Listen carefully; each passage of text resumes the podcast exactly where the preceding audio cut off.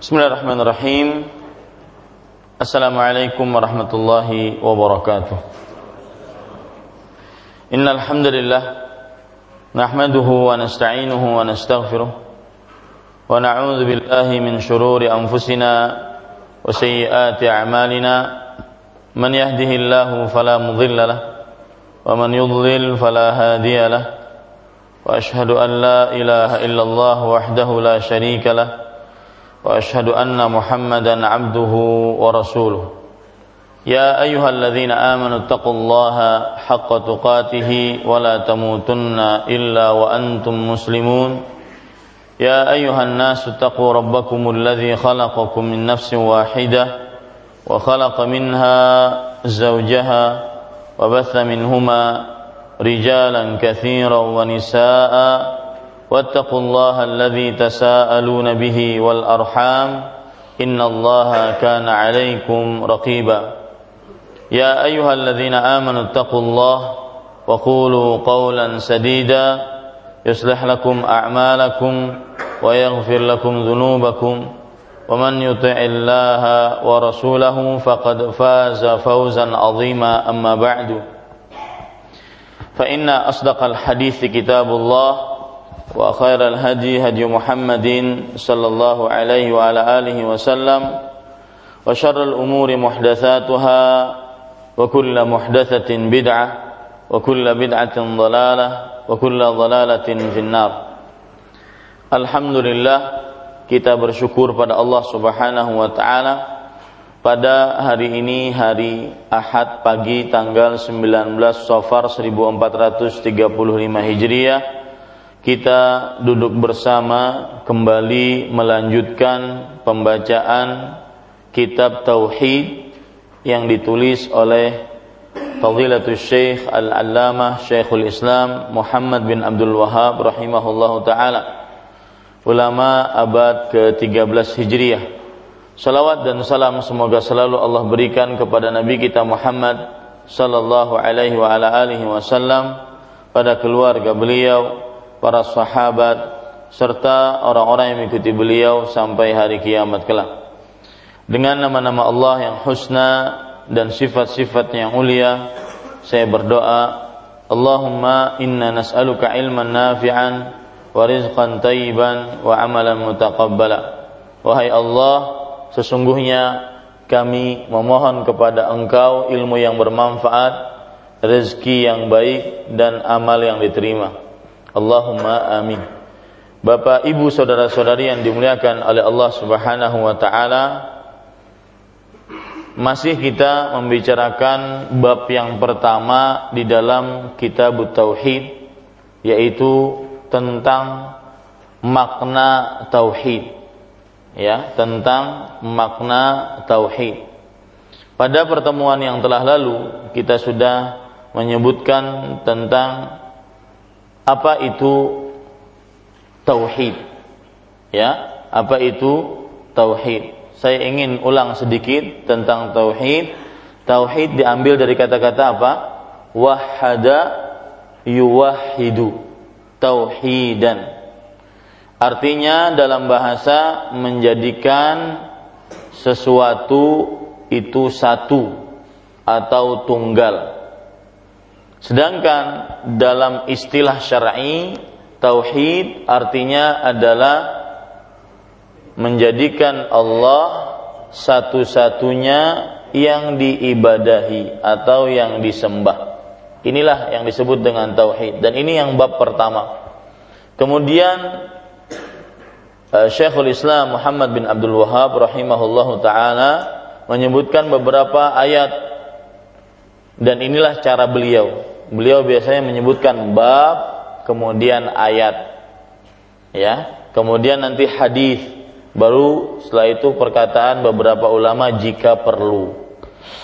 Ayat yang pertama yang beliau sebutkan adalah surat Az-Zariyat ayat 56 surat Az-Zariyat ayat 56 yang mana ayat ini beliau sebutkan sebagai bentuk dari e, kecocokan dengan bab yaitu makna tauhid.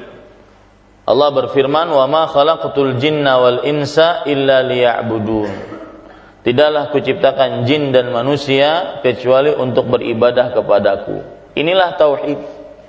Ya.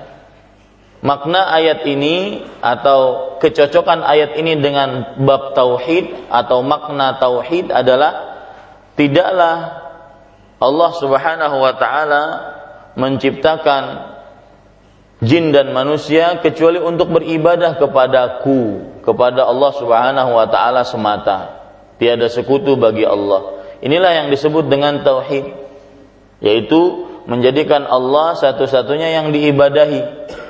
Dan pada kesempatan yang telah lalu juga kita sudah sebutkan apa makna ibadah.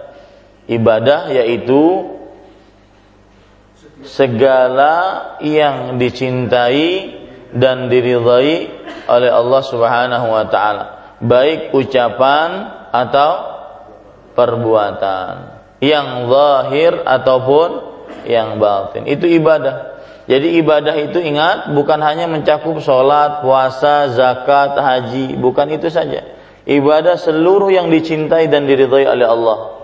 Baik yang mencakup ucapan ataupun perbuatan yang zahir ataupun yang batin, yang lahir terlihat oleh orang lain ataupun yang batin yang ada di dalam hati. Itu namanya ibadah apa saja yang diridhai oleh Allah ya apa saja yang diridhai oleh Allah Subhanahu wa taala dan dicintainya maka itu adalah disebut dengan ibadah. Contoh misalkan rasa takut, rasa harap ya. Ini adalah ibadah karena dia adalah sesuatu yang dicintai dan diridhai oleh Allah dan dia berkaitan dengan ucapan apa perbuatan? Ya, perbuatan. Rasa harap dan rasa takut termasuk ucapan apa perbuatan? Perbuatan. Yang zahir apa yang batin? Yang batin. Nah, itu ibadah. Contoh lagi minta tolong, isti'anah. Ini jenis-jenis ibadah. Kemudian istighatha, minta pertolongan dalam keadaan sempit. Itu bedanya antara isti'anah dengan istighatha.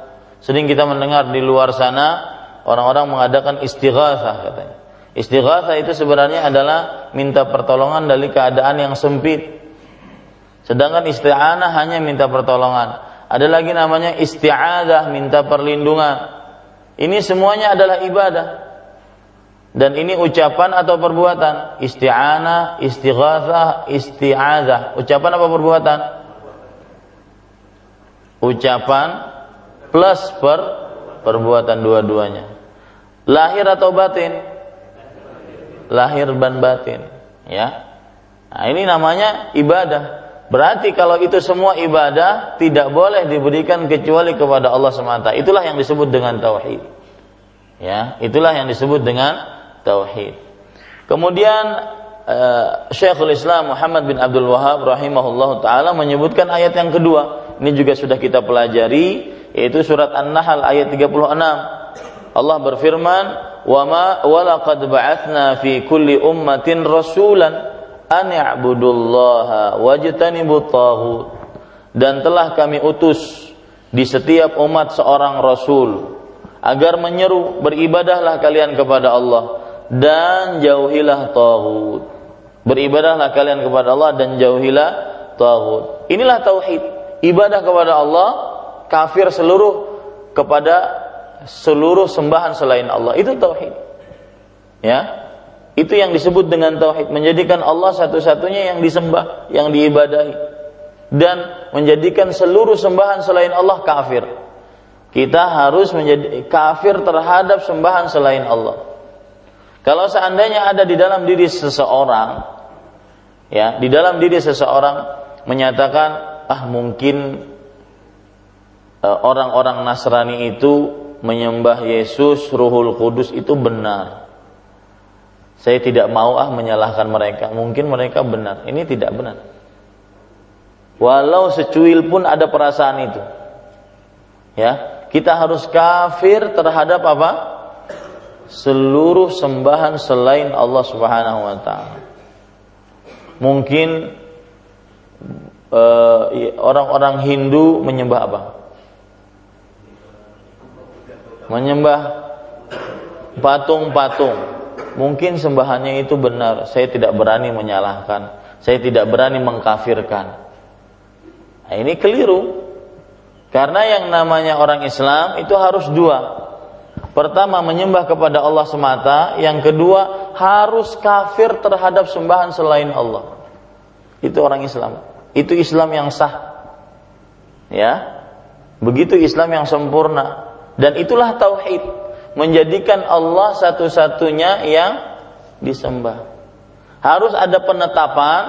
Nah, jadi mungkin bisa Bapak tulis yang di dalam Islam itu namanya harus ada isbat kemudian nafi ya tauhid itu harus ada tauhid harus ada isbat isbat itu artinya adalah penetapan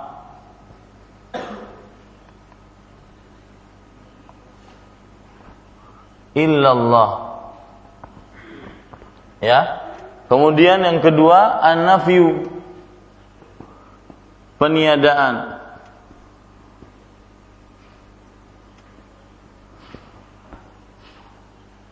La ilaha. Ya, harus ada ini dua-duanya. Kalau tauhid. Ya, artinya apa? Kita menetapkan hanya Allah yang berhak diibadahi. Kemudian kita menafikan seluruh sembahan selain Allah. Kita kafir terhadap seluruh sembahan selain Allah. Siapa yang tauhidnya tidak mencukupi dua ini, maka tauhidnya bukan benar-benar tauhid. Ya, ini namanya tauhid. Harus ada nafyu dan isbat. An-nafyu meniadakan seluruh sembahan selain Allah. Apa pun itu. Ya. Bentuknya baik dari manusia, baik dari hewan, baik dari jin, baik dari golongan manusia yang paling tinggi, nabi misalkan. Kita tidak boleh jadikan sembahan. Kita harus kafir terhadap seluruh sembahan dan menetapkan hanya yang berhak disembah siapa? Allah Subhanahu wa taala. Ini tauhid. Ini yang disebut oleh para ulama rukun tauhid. Ya, itu yang disebut oleh para ulama sebagai rukun tauhid. Nah, di sini di dalam surah An-Nahl ayat 36 ada itu. Coba perhatikan, walaqad ba'atna fi kulli ummatin rasulan an i'budullaha wajtanibut. Lihat telah kami utus karena bapak-bapak nggak punya buku muskilahnya ini ya jadi saya harus nulis. Ani'budullaha ani'budullaha. Wajtanibu taghut. Wajtanibu at-taghut. Ya? Ani'budullaha wajtanibut taghuta. Lihat. Ini dari rukun tauhid apa? Ani abdullah. Isbat atau nafi? Hah? Di sini isbat atau nafi? Lihat, isbat atau nafi? Beribadahlah kepada Allah semata. Isbat apa nafi? Isbat. Yang artinya apa? Penetapan. Ya, artinya menetapkan ibadah hanya untuk Allah. Kemudian di sini apa? Nafiun meniadakan sembahan selain Allah. Jauhilah tagut.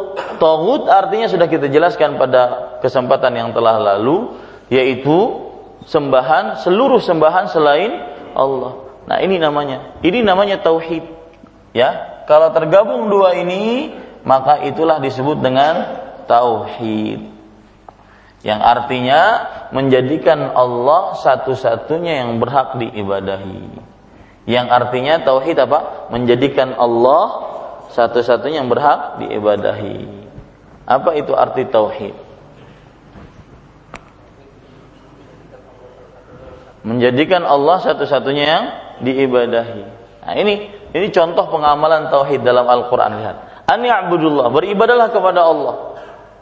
Kemudian wajtani tagut si, se, apa singkirkan sembahan selain Allah, kafirkan terhadap sembahan selain Allah, apa pun bentuknya. Ini tauhid. Ya. Ini yang disebut dengan tauhid dan itu ada dalam Al-Qur'an. Makanya Syekh uh, Syekhul Islam Muhammad bin Abdul Wahab rahimahullah taala menyebutkan tentang ayat ini karena di dalamnya ada tauhid. Di dalamnya ada terdapat makna tauhid. Surat An-Nahl ayat 36. Ya. Kemudian beliau menyebutkan surat Al-Isra ayat 23. Saya kira pada minggu yang lalu belum ya. Surat Isra belum ya. Taib. Surat Al-Isra ayat 23 dan saya berdoa kepada Allah mudah-mudahan ada yang berbaik hati mencari kitab matan kitab tauhid matannya saja yang jangan ini kan syarah yang bapak-bapak pegang itu kan syarah tebal saya tidak ingin syarah saya ingin hanya matan kayak matan arba'in nawawi kan pendek cuma tipis buku pocket saja matan itu cuma buku pocket kecil paling harganya 10 ribuan kalau seandainya tidak ada yang bermurah hati, kita kumpulkan duit kita. Karena harus harus punya bukunya, Pak. Kalau tidak saya akan tulis terus seperti sekarang. Karena ini perlu penulisan dan Bapak tidak akan paham apa yang akan saya sampaikan kalau tidak memakai buku. Wa qadha rabbuka alla ta'budu illa iyyah. Wa qadha rabbuka alla ta'budu illa iya. Lihat. Di sini ada Allah ta'budu illa iyahu. Di sini ada tauhid. Lihat. Rabbmu menetapkan atau mewajibkan atau bahasa lainnya dan telah ditetapkan oleh Robmu. Apa itu yang telah ditetapkan? Yaitu sebuah perintah Allah ta'budu illa iya. Janganlah kalian beribadah kecuali kepadanya. Ini rukun tauhid. Ini apa? Isbat apa nafyu? Yang sebelah sini. Isbat apa nafyu? Apa? Isbat. Maksudnya apa?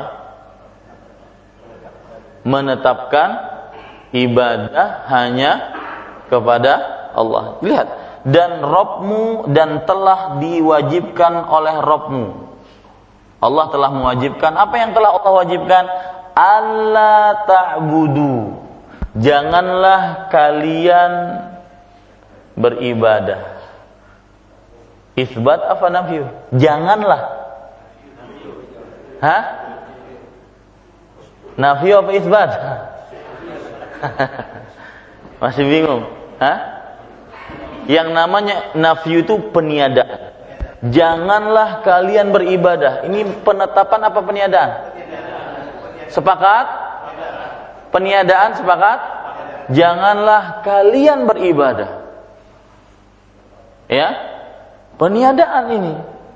Artinya apa? Janganlah kalian beribadah kepada siapa pun, kepada apa pun, bahkan kepada nabi yang paling mulia Nabi Muhammad jangan kalian beribadah kepadanya. Bahkan kepada malaikat yang paling mulia Jibril alaihissalam jangan kalian beribadah kepadanya. Dan kepada apa pun dari benda-benda mati, makhluk-makhluk mati, jangan kalian beribadah kepadanya. Ini disebut dengan nafyun atau an-nafyu. Ya, yang ini baru illa iya melainkan kecuali hanya kepadanya. Ini apa? It isbat. Selalu Pak tauhid dua itu. Makanya Syekhul Islam Muhammad bin Luhah mengatakan tidak akan manfaat syahadat orang yang mengucapkan asyhadu alla ilaha illallah wa asyhadu anna muhammadar rasulullah sebelum dia kafir terhadap sembahan selain Allah. Bersahadat seribu kali nggak manfaat. Kalau dia masih mengakui ada yang pernah ada yang berhak disembah selain Allah. Karena tauhidnya nggak terkumpul rukunnya. Karena rukun tauhid tadi isbat, kemudian apa? Nafyu. Bisa dibalik-balik kadang-kadang nafyu, kadang-kadang di sini isbat, al isbat. Yang penting harus ada dua itu. Paham ya, Pak? Peniadaan artinya mengkafiri seluruh sembahan selain Allah. Penetapan artinya apa? Menetapkan semenyembah hanya kepada Allah. Monggo, ada yang belum paham? Ya Pak ya? Nah ini kan harus ditulis. Ini surat Al-Isra ayat berapa? 23. Surat Al-Isra ayat 23. Ya. Perhatikan nanti surat Al-Isra ayat 23. Di situ ada tauhid. Inilah makna tauhid dan ini bab yang pertama yang beliau sebutkan yaitu kitab tauhid. Maksudnya makna tauhid itu apa? Judul buku beliau saja kitab tauhid. Ya. Judul beliau bukunya apa? Kitab tauhid. Kita lanjutkan. Jadi sudah paham ya Bapak Ibu saudara-saudari yang dimuliakan oleh Allah, apa hubungan ayat dengan bab? Babnya yang pertama makna tauhid. Ya, nggak apa-apa saya manual tidak mengapa. Yang penting kita belajar ya. Makna tauhid ini bab pertama pak. Makna tauhid. Ya. Ayat yang pertama ayat berapa tadi? Surat Az-Zariyat. Az-Zariyat. Lihat di, di di Quran nanti 56. Yang kedua ayat berapa? An-Nahl ayat 36. Yang ketiga Al-Isra ayat 23. Lihat nanti ayat-ayatnya, ya. Nah, sekarang Bapak Ibu, saudara-saudari yang dimuliakan oleh Allah Subhanahu wa taala, perhatikan baik-baik. Ini cara beliau begini. Jadi, setiap kali beliau membuat bab nantinya, bab ayat, ayat, ayat, hadis, hadis, hadis yang berkenaan dengan bab, yang berkenaan dengan bab seluruhnya seperti itu. Ya. Dan ini buku ini luar biasa hebat. Kita akan benar-benar paham penghambaan diri kita kepada Allah. Bagaimana sih seorang yang benar-benar bertauhid, beragama Islam menyembah hanya kepada Allah Subhanahu wa taala. Dan itulah definisi Islam. Bapak kalau ditanya, apa itu Islam? Jangan ada yang jawab Islam I, Isa, S, Subuh, L, Lohor, A, Asar, M, Maghrib. Jangan ada yang jawab itu. Ya. I, Islam adalah mentauhidkan Allah satu. Jadi unsur Islam itu tiga. Mentauhidkan Allah. Yang kedua, taat kepadanya. Yang ketiga, syirik kepada selain Allah berlepas diri kepada selain Allah. Itu tauhid. Itu Islam. Yang sangat erat dengan kaitannya dengan dengan ke apa namanya dengan tauhid. Taib, Bapak Ibu, saudara-saudari yang dimuliakan oleh Allah. Jadi itu itu ayat yang ketiga. Ayat yang keempat, perhatikan beliau menyebutkan ayat Wa'budullah surah An-Nisa ayat 36. An-Nisa nanti lihat di dalam Al-Qur'an An-Nisa ayat 36. Saya tuliskan ayatnya. Ini mohon maaf ya, saya sering menulis karena memang kita belum punya bukunya.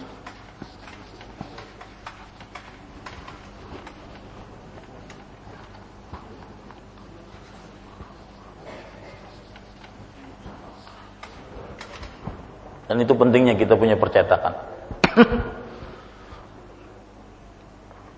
Dan uh, sebagai pengetahuan kita ini kedahuluan orang. Saya sudah ditawari di daerah Jawa banyak sekali orang-orang yang menawarkan diri untuk mencetak buku-buku saya. Dan kita belum punya percetakan. Kota sebesar ini, ahlu sunnahnya belum punya percetakan. Ini lil asap sangat disayangkan sekali. Taib. Surat An-Nisa ayat 36. Wa'budullaha. Apa? Wa'budullaha. Wala tusyriku bihi syai'an. Perhatikan mana yang isbat, mana yang nafyu. Saya artikan dan sembahlah kalian Allah Subhanahu wa taala. Dan janganlah kalian mensyirikannya dengan sesuatu apa pun. Mana yang isbat, mana yang nafyu. Mana yang nafyu, mana yang isbat. Mana yang penetapan dulu? Wa'budullah. Alhamdulillah paham. Alhamdulillah. Wa'budullah. Sembahlah Allah semata. Ini namanya isbat. Wala tusyriku bihi syai'an. Dan janganlah kalian mensyirikan Allah dengan sesuatu apa pun. Ini apa? Nafyu. Ya, ini nafyu. Jangan kalian pokoknya kafir terhadap sembahan selain Allah. Apa pun itu bentuknya. Keriskah, kemudian apa namanya cincinkah gesperkah ya apa saja jimat segala macam dengan bentuknya piring yang sudah dirajah-rajah batok kelapa yang sudah dirajah-rajah harus kafir terhadapnya ya jangan pernah percaya harus kafir wa'budullah beribadah hanya kepada Allah prakteknya dalam kehidupan kita sehari-hari bagaimana ketika misalkan ada keluarga kita yang sakit, minta kesembuhan dari Allah. Dan jangan pernah minta kesembuhan dari selain Allah. Itu praktek tauhid. Ya. Ini. Ketika kita membutuhkan rezeki, minta kepada Allah. Dan jangan pernah minta kepada selain Allah. Itu praktek tauhid. Isbat dan nafyu atau nafyu dan isbat. Nah, ini surat an apa? Surat apa? Surat An-Nisa ayat 36. Ya. Ini Bapak Ibu saudara-saudari yang dimuliakan oleh Allah Subhanahu wa taala. Kemudian surat Al-An'am ayat 151 153. Al-An'am. Satu. Tiga.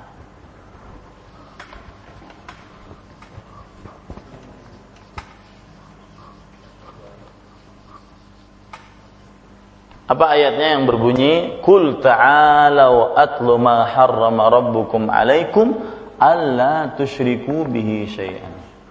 Kul ta'alau atlu ma harrama rabbukum alaikum alla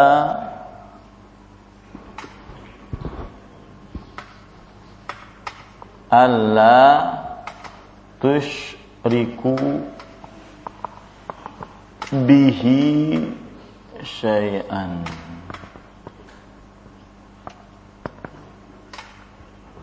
ta'alau. Atlu ma harrama rabbukum alaikum. Alla tusyriku bihi syai'an. Lihat. Artinya katakanlah wahai Muhammad sallallahu alaihi wasallam setiap kul ini faedah disilahkan dicatat setiap ucapan kul di dalam Al-Qur'an menunjukkan redaksi dari Allah kepada Nabi Muhammad sallallahu alaihi wasallam. Yang itu berarti perintah untuk umatnya. Setiap ucapan kul lafat kul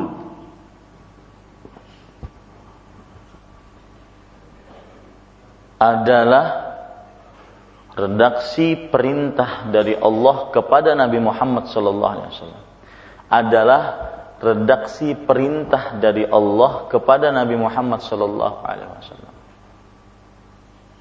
yang itu merupakan perintah kepada umatnya yang itu merupakan perintah kepada umatnya. Perhatikan di sini. Kul, katakanlah wahai Muhammad sallallahu alaihi wasallam, ta'alau, ke sini kalian wahai ahlul kitab. Ke sini. Atlu ma harrama rabbukum alaikum. Aku bacakan atlu itu aku bacakan apa yang diharamkan Rob kalian atas kalian. Ma apa harrama yang telah diharamkan Rabbukum oleh Rob kalian alaikum atas kalian. Apa yang diharamkan? Ini perintahnya di sini. Allah tusyriku bihi syai'an. Allah tusyriku bihi syai'an. Janganlah kalian mensyirikannya dengan sesuatu apa pun. Nah, ini faedah yang selanjutnya ya. Lihat di sini mana nafiunya, mana isbatnya. Allah tusyriku bihi syai'an. Apakah cuma ada nafiu saja atau isbat saja? Janganlah kalian mensyirikan Allah dengan sesuatu apa pun. Ada ada ada apa di sini? Nafiu apa isbat? Penetapan atau peniadaan? Peniadaan saja. Betul kan? Peniadaan saja. Isbatnya tidak ada kan? Ya. Lihat.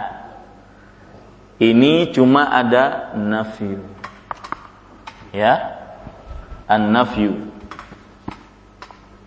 Artinya peniadaan.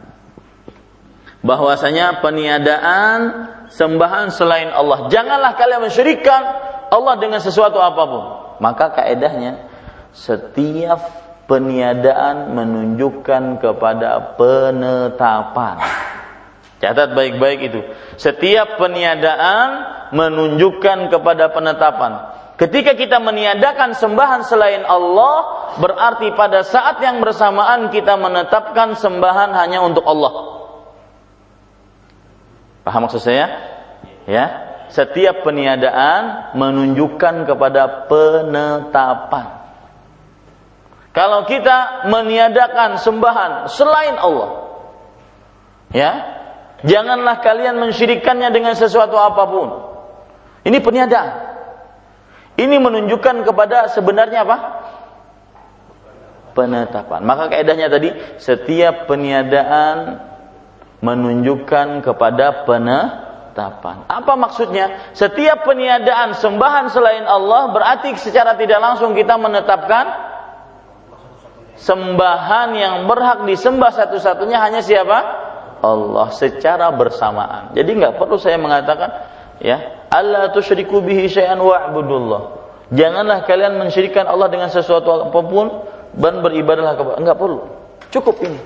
Peniadaan saja menunjukkan kepada penetapan. Ini kaidah. Ya, ini kaidah. Setiap peniadaan menunjukkan kepada apa? Penetapan. Surat apa tadi? Surat Al-An'am ayat 151 sampai 153. Taib. Kalau sudah kita pahami itu, Bapak Ibu, saudara-saudari yang dimuliakan oleh Allah, yarhamukallah. Dan subhanallah, perhatikan ada faedah lain dari surat Al-An'am dari mulai 151 sampai 153 itu adalah apa-apa yang Allah perintahkan kepada manusia. Silahkan dicek dan silahkan dimaknai, dipahami maknanya maksud saya, dipahami maknanya dan diamalkan. Karena itu perintah-perintah Allah Subhanahu wa taala. Coba kita baca sekarang.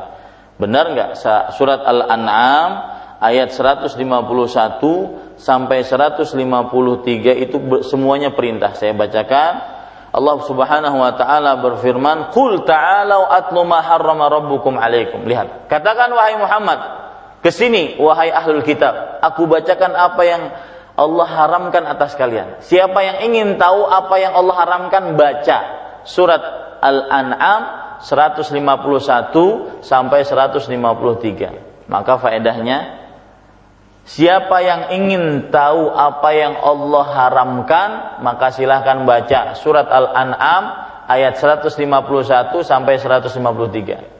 Faedahnya, siapa yang ingin tahu apa yang Allah haramkan, maka silahkan baca surat Al-An'am ayat 151 sampai 153. Saya bacakan ayatnya. Katakan wahai Muhammad kepada ahlul kitab, ta'alau, ke sinilah kalian wahai ahlul kitab. Aku bacakan apa yang kalian apa yang Rob kalian, apa yang Allah kalian haramkan atas kalian. Yang pertama, ini yang disebut dengan ten commandment. Sepuluh Ya. Larangan Allah Subhanahu wa taala. Sepuluh apa? Larangan Allah Subhanahu wa taala. Yang pertama, Allah tusyriku bihi syai'an. Jangan mensyirikkan Allah Subhanahu wa taala dengan sesuatu apa pun. Wabil walidaini ihsana dan berbaktilah kepada kedua orang tua. Berarti larangan untuk durhaka. Wala taqtulu auladakum min imlaq. Janganlah kalian membunuh anak-anak kalian karena kemiskinan.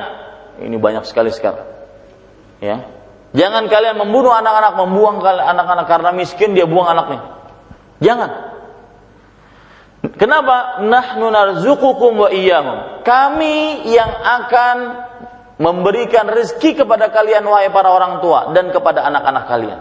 Jadi nggak usah repot. Tenang aja. Wahai para orang tua. Yang keempat, wala taqrabul fawahish. Jangan kalian mendekati perbuatan-perbuatan fahisyah. Perbuatan zina dan sekitarnya. Ini yang keempat ma zahara minha wa ma batan, baik yang lahir ataupun yang batin, yang tersembunyi. Perbuatan fahisha yang tersembunyi ataupun yang ter, terlihat jelas ini diharamkan dalam agama Islam.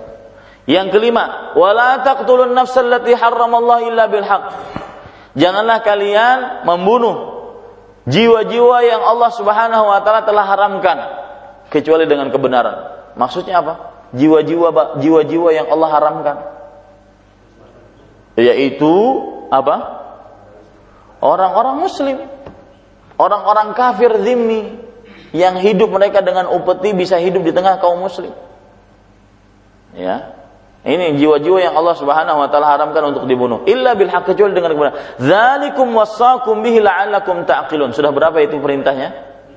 Lima. Ya, itu ayat yang ke-151. Ayat yang ke-152, wala taqrabu malal yatim. Dan janganlah kalian mendekati harta anak yatim. Illa billati hiya ahsan. Kecuali dengan kebenaran, dengan perbuatan yang baik. Hatta yablugha asyuddah sampai mereka dewasa. Nah, ini yang menunjukkan definisi anak yatim itu, Pak, adalah apa? anak yang meninggal bapaknya. Enggak bapaknya saja ya. Anak yang meninggal bapaknya. Kenapa? Karena sang bapak adalah kepala keluarga yang memberikan nafkah kepada anak dan istrinya. Anak yang masih kecil yang belum balik yang meninggal bapaknya ya kalau sudah dewasa bukan anak yatim lagi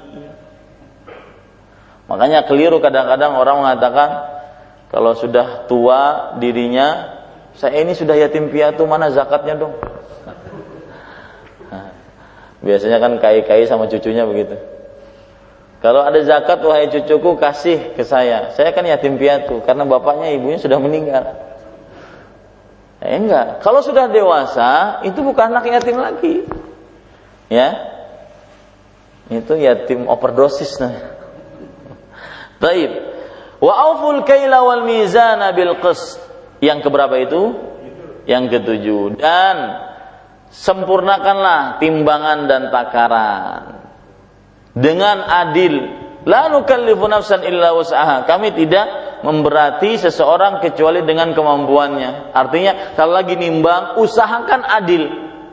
Meskipun kadang ada kurang sedikit, ada kelebihan sedikit, kami tidak memberatkan sesuai dengan kemampuan kalian. Tapi usahakan apa?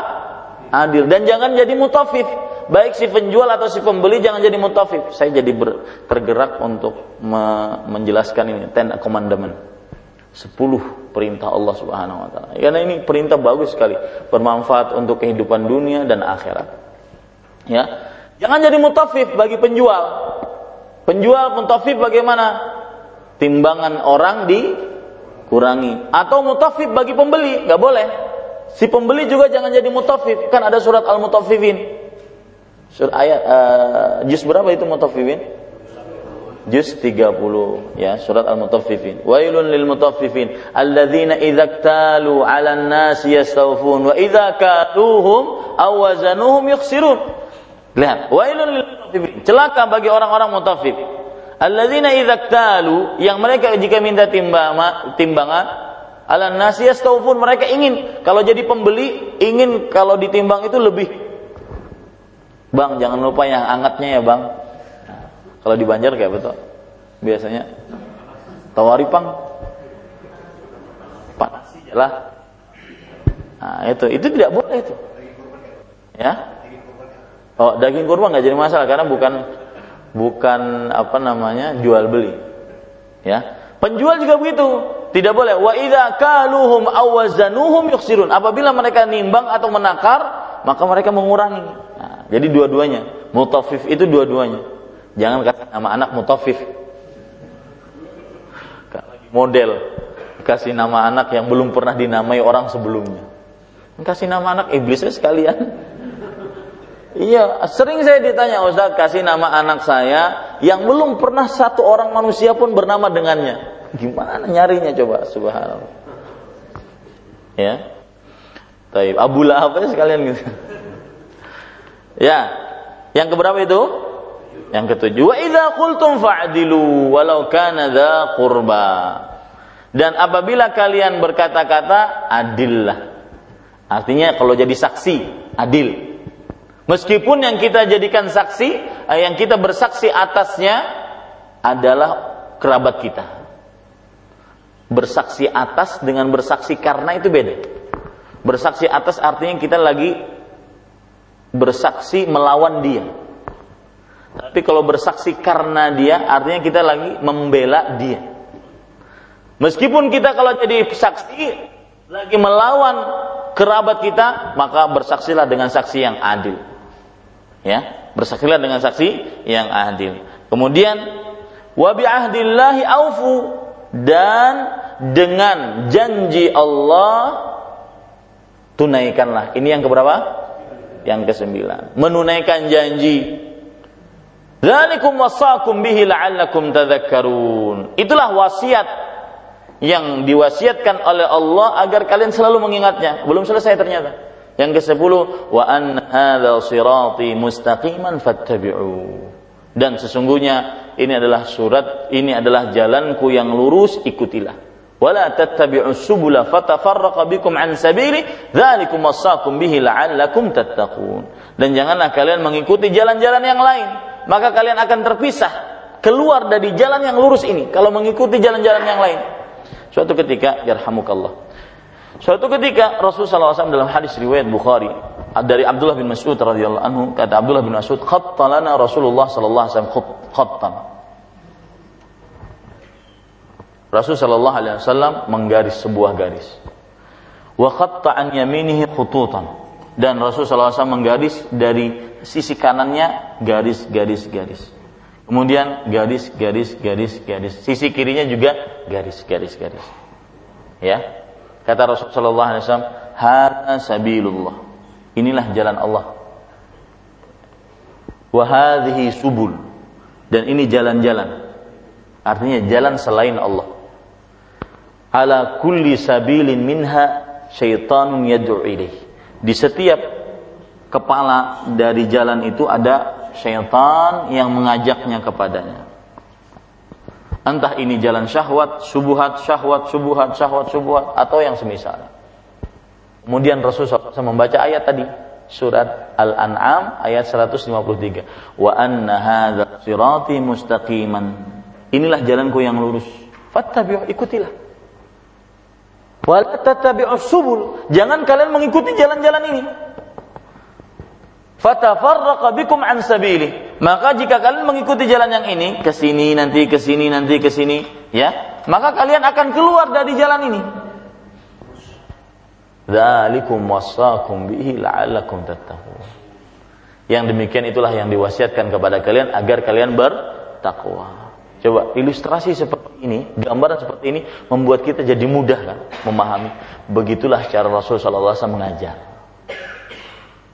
Ya, Beliau menggaris Kata Abdullah bin Mas'ud, khattalana. Beliau menggaris bahkan dengan tangan beliau karena dulu tidak ada pulpen, tidak ada kertas.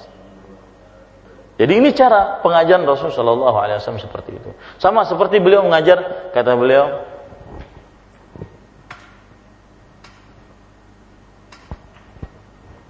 ya, beliau pernah gambar seperti ini. Mungkin bisa dikupas eh, gambar-gambar Rasulullah SAW, menarik itu. Saya akan tulis nanti gambar-gambar yang pernah digambar oleh Rasulullah SAW. Beliau pernah menggambar seperti ini. Kata beliau, hadhihi ini adalah ajal. Kematian. Ini adalah apa? Kematian. Kemudian ini angan-angan manusia. Angan-angan apa? Manusia. Ini amal. Angan-angan manusia. Amal. Bagus kasih nama anak amal. Artinya cita-cita yang tinggi. Amal. Kemudian tapi amalnya terlalu tinggi sehingga terputus dengan ajalnya. Bagian manusia kan terlalu tinggi amal. Tidak sadar kalau sananya besok dia mati. Oh saya lima tahun akan datang begini, begini, begini. Tapi lupa dia bahwasanya sebentar lagi atau kapan saja malaikat maut akan mencabutnya. Nah, inilah gambar Rasul Shallallahu Alaihi Wasallam. Dan yang mendengar dari streaming, terutama yang dari Banjar tidak hadir ke masjid, nggak tahu gambar ini. Baik.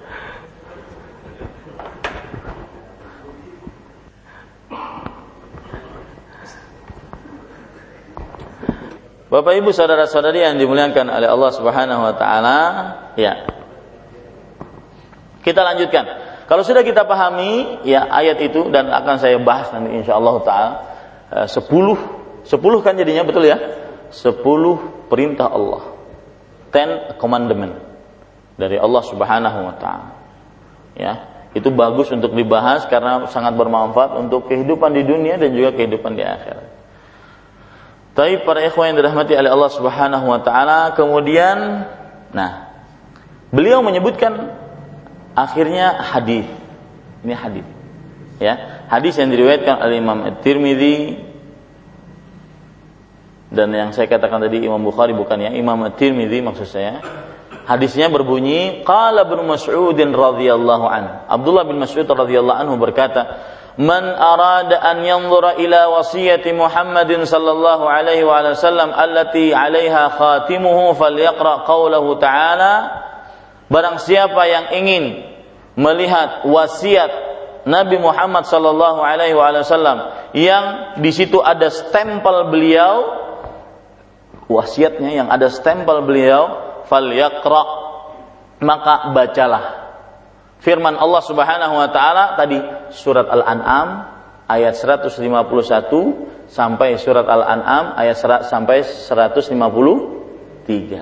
Kemudian beliau membaca ayat Qul ta'alau atlu ma harrama rabbukum alaikum alla tusyriku bihi syai'an wa bil walidaini ihsana wa bil walidaini ihsana wa la taqtulu auladakum min imlaq nahnu narzuqukum wa iyyahum wa la taqtulun nafsal lati haramallah illa bil haqq wa la taqrabul fawahisha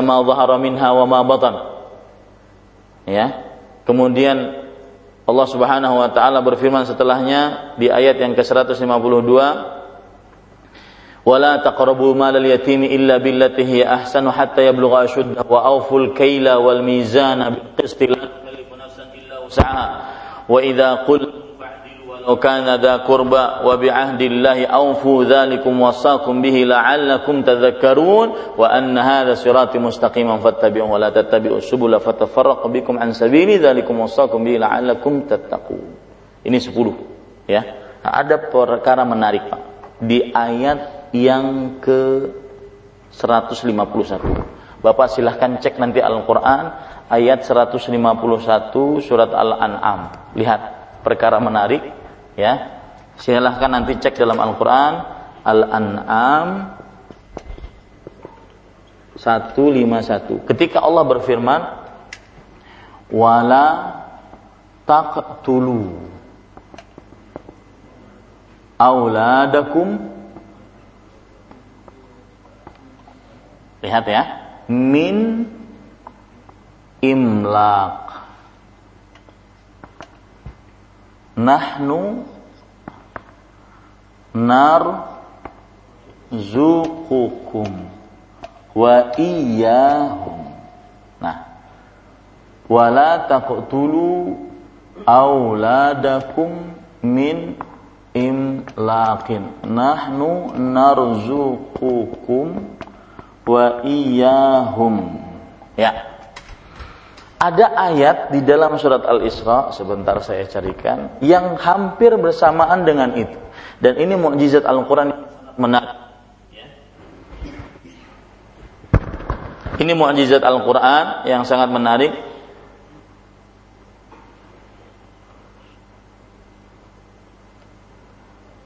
Dalam surat Al-Isra kalau tidak salah Allah Subhanahu wa taala. Iya, surat Al-Isra ayat 31. Bandingkan ayat ini Mudah-mudahan ini menjadi pelipur lara bagi orang tua yang kadang-kadang e, sedih menafkahi anak istri di mana saya mencari e, nafkah untuk anak istri saya. Mudah-mudahan ini menjadi penguat bagi para orang tua. Surat Al-Isra ayat 31. Perhatikan baik-baik Allah Subhanahu wa taala berfirman, "Wala taqtulu auladakum khasyata imlaq." Ini sama ayatnya. Ya, lihat ayatnya sama. Wala taqtulu auladakum. Tapi di sini lihat bedanya khasyata imlaq nahnu narzuquhum lihat ini bedanya. Wa iyyakum. Ya, nanti silahkan uh, perhatikan perbedaannya antara ayat dengan ayat yang di samping. Khasyata imlaqin nahnu narzuquhum wa iyyakum. Ya, perhatikan baik-baik.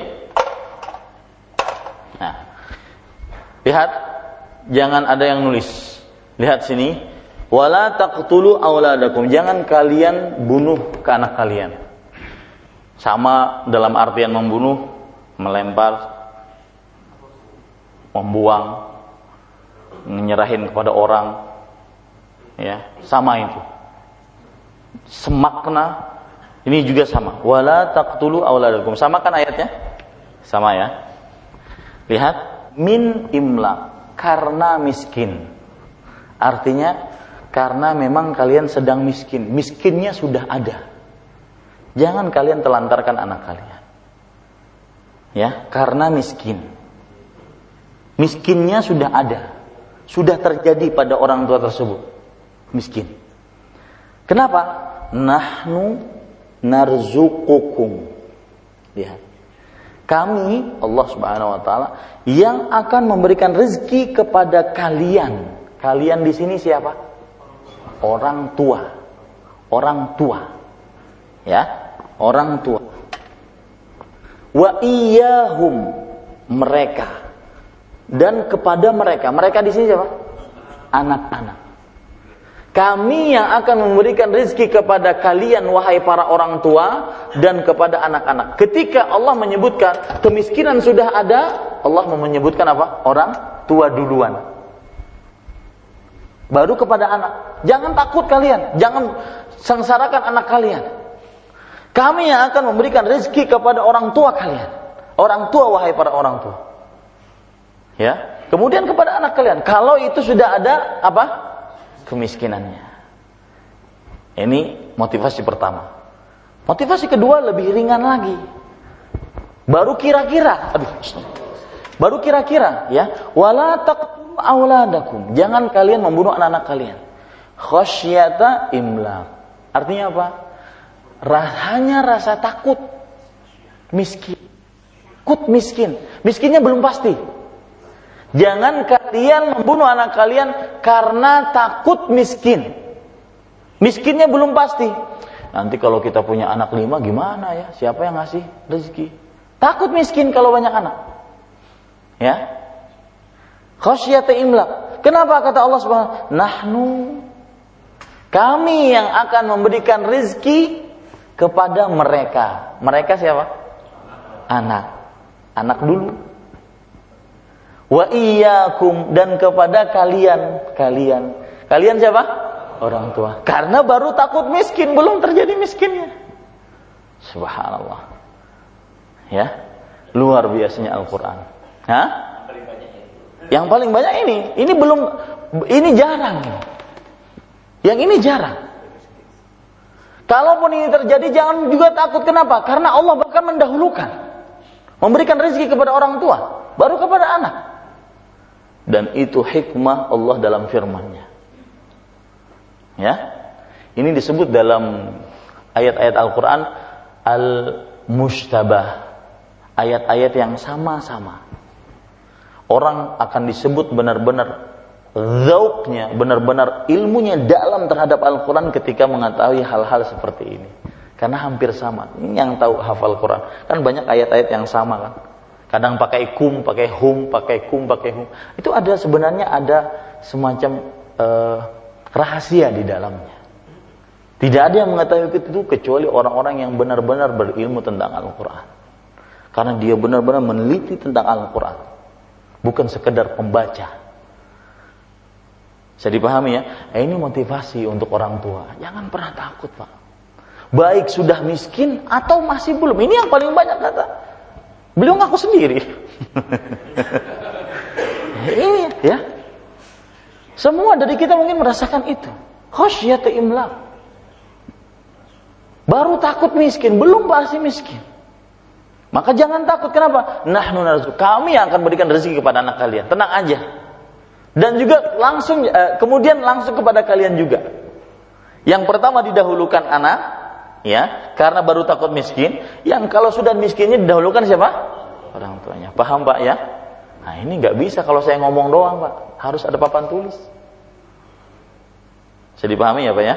Nah, nah ini faedah yang sangat menarik sekali dari ayat Al-Quran yang mudah-mudahan itu menjadi pelipur lara kita dalam mencari rezeki terutama para lelaki yang merupakan kepala keluarga untuk anak-anaknya, untuk uh, bahkan istri, untuk adik-adik kadang-kadang, untuk orang tua, jangan pernah takut. Allah Subhanahu wa taala telah berjanji. Ibnu Adam, anfiq unfiq alaik. Wahai anak Adam, sedekahlah. Aku akan ganti. Wa ma anfaqtu min syai' fa huwa. Apa saja yang kalian nafkahkan, Allah akan ganti. Itu janji Allah. Dan Allah tidak mungkir janji. Allah itu bukan manusia. Allah itu khaliq yang tidak pernah mungkir janji. Dan itu sudah banyak orang membuktikannya.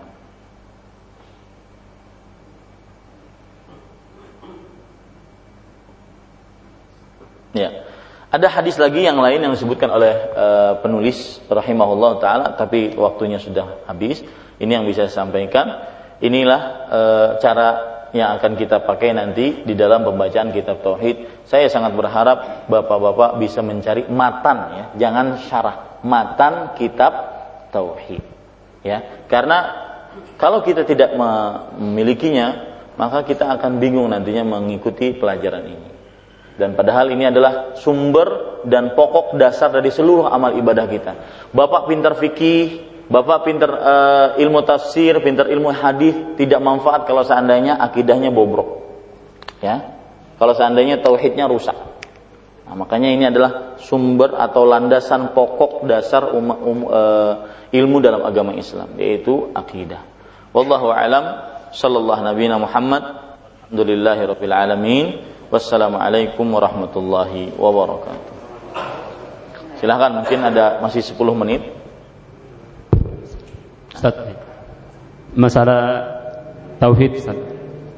Eh, kebiasaan para eh, penghulu biasanya mau menikahkan seseorang. Eh, mereka disuruh untuk mengucapkan dua kalimat syahadat kembali. Ya. Apakah itu ada nas atau eh, diperbolehkan seperti itu? Iya. Saya tidak mendapati kalau orang mau menikah sebelum ijab dan qabul dia harus mengucapkan dua kalimat syahadat. Tidak. Cuma mungkin itu istihsan, artinya merupakan anggapan sebuah sesuatu yang baik bahwasanya yang di hadapan kita ini adalah muslim dengan muslimah. Yang di hadapan kita ini adalah seorang muslim yang beragama Islam karenanya dia mengucapkan syahadat karena anak saya tidak akan mungkin menikah dengan seorang laki-laki kafir. Itu saja. Tapi istihsan ini tidak benar. Imam Syafi'i mengatakan man istahsana faqad syara'a. Barang siapa yang menganggap sesuatu itu baik, maka sungguh dia telah membuat syariat yang baru. Dan saya harap sebelum saya jawab pertanyaan yang lain, saya harap bapak-bapak yang hadir rutin hadirnya, karena ini baru-baru mulai, pak ya dan juga setiap hari Ahad saja ya jadi mudah-mudahan bisa rutin nah yang lain nah, pakai mic pak kasih mic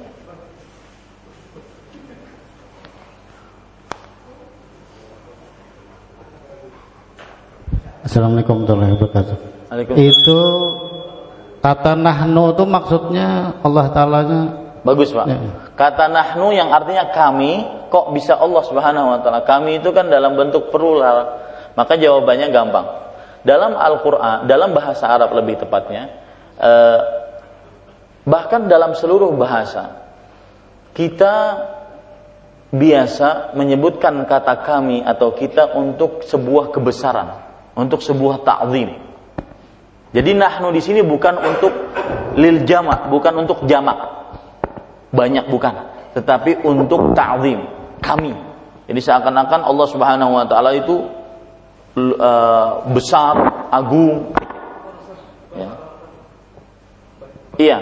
Artinya dalam penyampaiannya itu ya Allah Subhanahu wa taala ingin menyampaikan kepada kita Allah Subhanahu wa taala itu dalam uh, tempat yang besar uh, kemudian menunjukkan keagungannya ya begitu bukan menunjukkan kepada Eh, menunjukkan kepada jamak. Jangan diartikan kami jamak yang artinya kemudian banyak, tetapi menunjukkan kepada besarnya Allah, agungnya Allah Subhanahu wa taala. Ya, jazakallah khair tadi, bukan seakan-akan ya, tapi menunjukkan kepada besarnya dan agungnya Allah Subhanahu wa taala. Nah, cukup kiranya kita cukupkan dengan kafaratul majlis. Subhanakallah bihamdika asyhadu an la ilaha illa anta astaghfiruka wa atubu ilaik sallallahu nabiyana Muhammad alhamdulillahi rabbil alamin. Wassalamu alaikum warahmatullahi wabarakatuh. Ya ikut nih